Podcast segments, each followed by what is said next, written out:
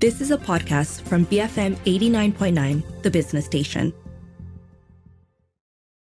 Good afternoon. This is Front Row on the Bigger Picture. I'm Juliet Jacobs. Mixtape for Maz is described as a memory play and tells the story of Maz and Edi, teenage siblings who have returned to rural North Malaysia in the late 90s after years of growing up abroad. So not only do they face the stresses of secondary school life, they must also navigate the contradictions between their Western influences and the conservative society that is currently engulfing them. So as their identities are challenged and redefined, will they learn to reconcile the shattered fragments of themselves or will they succumb to the temptations of conformity. So this is the description of the play, and I'm going to find out more about it from Tung Jit Yang. He is the director of the play, and Farah Rani, who is an actor and also the producer of the show from Perempuan Productions. Welcome, both of you. How are you today? Hi, thanks for having us. Thank you for having us. Absolute pleasure. Thank you so much for joining me today. So, uh, Farah, nice to have you back on the show. You know, we just caught up not too long ago uh, about Come Home and Eat. I hope everything went well with the production yeah, it was a it was a successful run. I think. Thank you, thank you for covering that. Mm. Thank you for uh, talking to us about this play. Yeah, no, it's my absolute pleasure. And and you know, I think this is the first time I'm speaking to you on the show. Uh, but of course, you know, recently I caught up with uh, Leow Puay Tin. Uh, she had a lot to say about you. and yes, and she did call you. A, she was very worried about describing you as a Shakespeare. What was the word she used? Fanatic, I believe. And she was. Oh yes, huge fanatic. Yeah. okay, all right. So so talk to me a little bit about. So you know, as in in the introduction, I I said that this is described as a memory play, right? And that's really quite fascinating. Um, and we've seen some examples before. I suppose some of the more uh, recognizable ones for folks would be uh, maybe Glass Menagerie or perhaps uh, To Kill a Mockingbird. Um, maybe for our listeners, maybe you can help explain what a memory play is. Uh, how does it actually, yeah, how does it actually play out? Uh, either of you? So when I was part of kind of developing this play with mm. uh, Adi Wijaya Iskandar with Skin, the playwright over like a year plus process to develop this piece. So uh, I think for Skin and for us, a memory play is that it comes from perhaps a, a very close place the, from the playwright, mm-hmm. uh, almost biographical look, but also not just that, right? But um, and Skin is also a researcher, and you know, um, so there are a lot of research that goes back into so it's also an act i think. A memory play is an act of remembering from the playwright themselves right? So not only are they trying to reconstruct exactly what memory was but really tap back into some part of memory some part of their history themselves in in the writing of it. So i think that's what a memory play is. Not to say to accurately portray everything and every moment and you know it's historically accurate. I don't think historical accuracy is uh, is involved in a memory play but i think um, capturing uh, a time um, and an attempt or an act to um, excavate explore once again you know what where we came from. Mm-hmm. i think that's a memory play for us and for skin maybe Okay, and how about for you, Farah? I mean, any because um, I guess you know a lot of memory plays take a lot of poetic license, perhaps, right? Or or they omit some details. Some are perhaps maybe more exaggerated. Uh, I guess you know just to add to the emotional value, right, of of whatever it is that memory that we're touching. What I mean, yeah, any any memory plays that you particularly like? I love this one. of course, I love this because it's um, it's set in the 1990s. Mm-hmm. Uh, and that was a time that I grew up in. Uh, and um, Faik, who's playing Edi, uh, and I, we are the same age and we come from similar backgrounds. And so, kind of going into Skin's memory is kind of like us kind of remembering our memories of the time. And it was such a specific time, the 90s.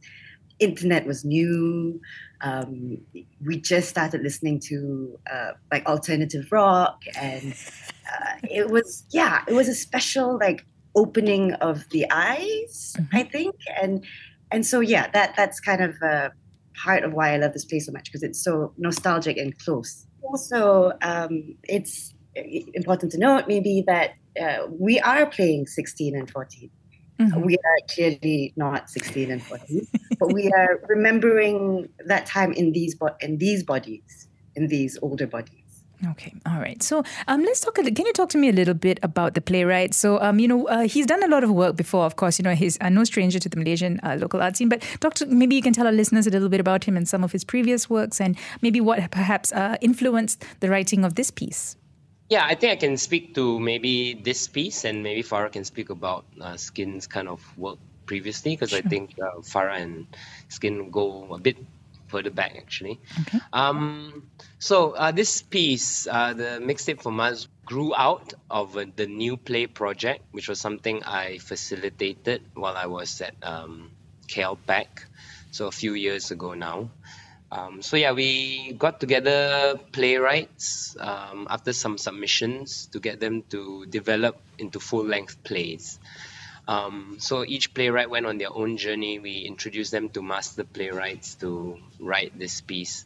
So yeah, um, this piece, Mixtape for Maz, has gone through a lot of iterations. It has been workshopped quite a few times, uh, experimented with, and now further with our production, you know, brought to brought to life again. We had stage readings of it once as well. Um, so each playwright had, I guess, their own uh, part of the project. The new play project was to to encourage and to ensure that the playwrights um, their voices got to come through. I guess. So and for Skin, I think. Uh, yeah, he went through. If I remember earlier, earlier drafts of this piece, you know, it went all over different different places into quite um, yeah wild things wild areas where you know this piece doesn't touch on. I remember even once a huge projector screen was even mentioned right? But now we've come back to the 90s we've come back to you know bring it back to uh, um, real relationships. So i think that's what i think that's the process of it. Uh, what inspired specifically i think um, yeah, I think it's his memory, right? I think he also wanted to highlight the the women around in his life, the girls that he grew up with around in his life, mm-hmm. the girls that maybe did not get voices, who were not protagonists, um, you know. So I think that's definitely, especially, uh, was an inspiration point. A lot of these contemporary themes, uh, um, yeah, being a woman, um, religious kind of um, themes, uh, conservatism versus liberalism. Um, they're very contemporary themes, but in this kind of um, past, right? And mm. through this lens of looking back. Mm-hmm. And so, would I? So, you've already, you know, said that um, uh, his own experiences served as the inspiration for the play, right? Um, what about the portrayal of the characters? So there's uh, Maz uh, and there's Edi, right? So would I be wrong in, or would I be right in saying that uh, his sort of experiences come through Edi's experience, uh, Edi's character, or yeah, how does it? Go? I don't know. I don't think there's a one-to-one binary okay. correlation. Sure, there, sure. Yeah, I don't know about that. Um, yeah, very much like the Glass Menagerie, right? It's very much like, ooh, brother, actual playwright. Where who are we yeah. listening to now? Actually, yeah. Um, so I think there's definitely that game that is played. Looking back, yeah, I don't know, being almost a, objective observer once again in your own memory, trying to be as you know an objective observer to your own past, perhaps. Okay, all right. And again, you know, for you as the director, right? How has this, or how have you taken his input uh, and and sort of manifested that into the play? How did how has that worked out between you know the, the relationship between the playwright and the director? Is what I'm trying to get at. Um, yeah, what a lovely question. Uh, what's my conversation with the play? Um, I'm trying to draw on. I think my job, I guess, as the director, is to try and bring to life everything I see on that page, right? All of the moments, the way he writes the text. Um, for example, there he doesn't write in um, I don't know, I, I can't even say usual dialogue, but it's it's almost like in verse in some parts, right? Being a Shakespeare fanatic, right? So it's almost yeah, there's some moments of verse for sure, lines that break up, um, thoughts that end mid mid line, and then so you have to go to the next line, right? A lot of repetition, words that just jumble up together. So to really try and bring to life all these things that he's suggesting in the text, right? Every sound cue, every light cue, um, and then also the whole idea of it, right? Like looking back us as adults playing kids, uh, wandering back. I am, you know, I am this person. I will be playing 16. You know, um, you know, I am Farah. I'll be playing 16. I am Fai. I'll be playing 14. It's yeah. Um, yeah, so this kind of act of looking back is also involved in the dramaturgy, you know. So actors will be, um, yeah, playing, uh, yeah, playing playing themselves in the past. I guess a lot, a lot more playing, a lot of um, Im- imagining a lot of uh, yeah looking back i think mm-hmm. okay yeah. I think if I could also add, Juliet, Yeah. uh, the great thing about Skin Script is that it's so specific. It's really written like a like a what do you call that? A music score. Mm. He's, he's very specific with his stage direction. I say something, Maz nods. Maz looks at Edi, smiles. You know, they're really specific things, action things that that are done not just yet. So th- those great um, line breaks, those great verse things, they inform so much about uh, relationships and the character. Yeah. And Farah, my next question was to you, of course. You know, how have you been preparing to play a younger version? I don't know, not maybe not of yourself, but you know, of um, memories, right, that you can relate to. How has that been for you? How have you taken his script, uh, yeah, and, and brought that from page to stage? Yeah, his script is really, it really tells me a lot. Um, yeah, I when answering in answering that question, I think yeah, in the script, in the make believe world that that Jit and um, and the cast have made together, um, yeah, I think it's it's in the playing and the solving problems each scene. Uh, yeah, Okay, all right. So, you know, in the introduction, I sort of like I, I described what uh, the play is about, but you know, maybe you want to uh, share with our listeners what the story, how the story goes. I, I know without revealing too much, but you know, who are the other characters that we're going to meet? Uh, yeah, uh, what are some of the themes that are tackled? Uh, those sorts of things. Yeah, I think Mazen, uh, this play is about a brother and a sister. Sister and a brother. Hmm. The order is interesting. um, yeah, and how they go through or live as fish kind of out of waters that they are used to.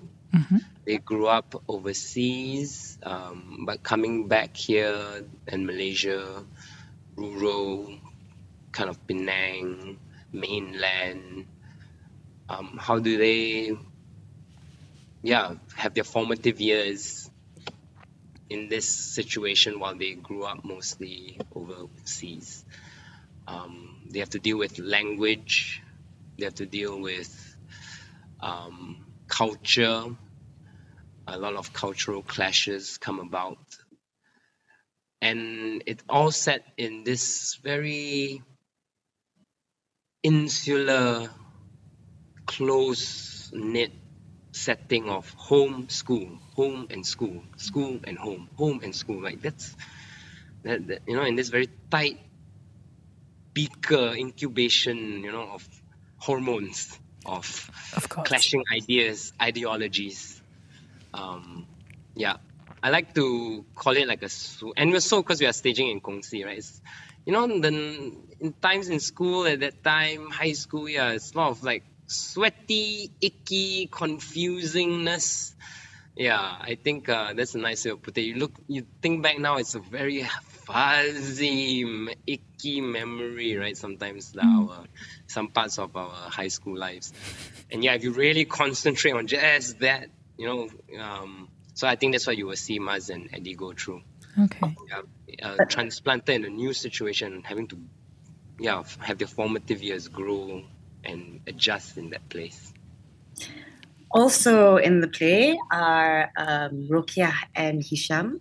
Uh, Rokia is played by Mia Sabrina Mahadir, and Hisham is played by Nabil Nabil Zakaria, who was also in Come Home and Eat. Yeah. Hisham is the cool guy, Okay. but, uh, who is super conservative, uh, doesn't speak English very well. Really, kind of that that trope, that Malay man trope. Um, and he and Mazna don't get along very well. And Rokia is Mazna's friend. Uh, but yeah, Hisham and Edi develop a friendship throughout the play, which mm, doesn't. Which yeah, things happen. Uh, foils, right? A lot of foils, a Yeah. lot of um, yeah, clashes in beliefs, ideologies, uh, clashes in ways of life. I think you will definitely notice it in this play. Yeah, over and over again. I think how how similar and dissimilar we we, we are. We can get uh, how enmeshed we are into one another. Uh, we can get in in that formative years of you know like brothers and sisters, friends and lovers, and you know um, so a lot of um, mixed, confused feelings there. Yeah. Okay. So we're trying to shed light on that. I think this piece tries to. Those lovely teenage years. Yes, sorry, Farah. Yes. Sorry, yeah, lovely teenager. Uh, so Rokia, so this play is set in Kepala Batas in Penang. Mm-hmm. It's written in Northern Malay and English, which is kind of an interesting because we usually hear Manglish, but we don't really hear um, English with other kind of dialects. Uh, but Rokia is the only person who is from Selayang. So she is a, a new girl who comes to school here. Okay, all right. And again, you know, using that concept of the memory play, right? So is it sort of constructed in a non-linear sort of plot or is it quite, uh, is it presented in a, okay, so non-linear as well. Okay. Uh, I think it's quite linear. It's quite linear. It's, it's uh, the last few weeks of school and Okay, all right. So, um, you know, you've got uh, you've got a great uh, cast. You've also got quite the creative team with you guys, right? I mean, talk to me a little bit about how you guys are staging this. So, yes, you know, Kongsi KL, so anything can happen there. How is it going for you guys there? Yeah, we're very fortunate to receive some seed funding from Kakiseni and from Hi-O. Um, so that leaves us to play, right? Um, yeah, so Kongsi KL is a warehouse turned art space on Old Klang Road. It's a fantastic art space. I've seen lots of dance performance. I've, I performed a few pieces there myself. Uh, the Klang River Festival, for example, last year I think happened at Yeah. uh, Kongsi KL. It was, uh, yeah, it's a real experimental space. Uh, I love and I don't know, it just shows what theatre performance can be in KL, you know, taking places that nobody wants to use anymore and turning them into real um, places where we can commune once again, you know. Um, so yeah, uh, taking that spirit of Kongsi into this piece was quite similar, right? We wanted to, um, yeah, use the space as much as we can. A lot of our set and our props comes from the space, inspired by the space. I'm always uh, directing the uh, actors to uh, involve the space, its width and its you know largeness and size. And I don't think many people do full length plays there, and I and I, I understand why. I understand why it's not the most conventional. But being again Shakespeare fanatic, right? Um, yeah, I think theater in the lounge streets in the bright sun with people coming in and out. I think actors have done and can do and still do, and people still want to watch, right? So yeah, Kongsi KL is a very um, experimental, sweaty, challenging space. And for a challenging, sweaty, icky play that involves, you know, very complex things, I think it's a nice uh, marriage between space and uh, peace. So I think, yeah, um, audiences, if they're coming, yeah, should expect, yeah, you're, you're coming into a warehouse, uh, a, a, a, a space that was once a thing, now converted into a theater space. Um, it's, it's got its own memories, it's got its own architecture. Let's see how we can, you know, meld these two things together. hmm And Farah, is, that, is this your first time sort of performing in a space like that? You know, putting on a full a full length theatre production in uh, yeah in a space like Kongsi? It is, huh? Yes, it is. It is the yeah. It is my first time working, um, doing a full length play. I, Jen and I also do improv together, and we're kind of used to doing improv in odd spaces like train stations and uh, yeah, back of a thing. Or uh, so we're kind of used to to doing improv there. But doing a full length play, I think it's a it's another kind of beast. But I'm really enjoying working at Kongsi. It's a really special space where like we sometimes rehearse and then there's like dance rehearsals going on at the same time. And Nice. it's, it's a very cool thing. But I was wondering, Jay, if you want to talk a bit about Brian and, and Man's work on the play? Of course, yeah. Um, our design team, we have Brian Chang and Yusman Mukhtar. So yeah, they've been um, they've been, you know, really looking at the space and going, oh, this is this is going, this is new, this is new. um, this has not, you know. Uh, so I worked Brian and Yusman quite a few times. Uh, they are brilliant um, designers from costume to sound. I'm relying on them. Um, so yeah, I think the marriage of the space that is really something we the three of us have always been trying to rack our brains. Do we occlude? What do we want to include? What do we want to show, not show? What lights do we have here? Do we leave all, or do we, you know, hide some? Um, so yeah, there's a lot of um, design choices that come out of necessity, that come out of um, trying to integrate the space with the play.